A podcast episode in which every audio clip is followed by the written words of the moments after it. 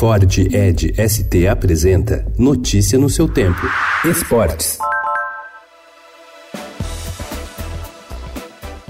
Os japoneses economizaram quase 7 bilhões de reais ao decidir reaproveitar locais de prova antigos para a Olimpíada, que começa há pouco menos de um ano.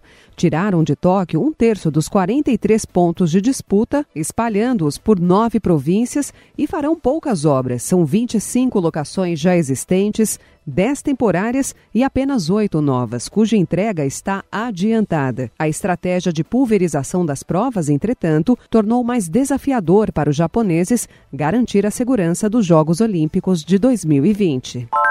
Pelo Campeonato Brasileiro, o Santos jogou em casa com um futebol muito ofensivo, conseguiu uma vitória tranquila diante do Lanterna Havaí por 3 a 1 e não desperdiçou a oportunidade de ficar com a liderança isolada. E o Palmeiras caiu para a segunda colocação depois de empatar com o Vasco no sábado. Já o Corinthians venceu o Fortaleza de virada por 3 a 1 ontem na Arena Castelão. O resultado deixa o time paulista a dois pontos de um lugar no G4.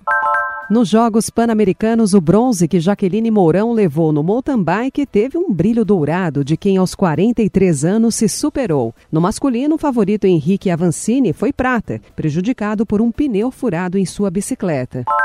E o surf estreia hoje, com participação de oito atletas brasileiros.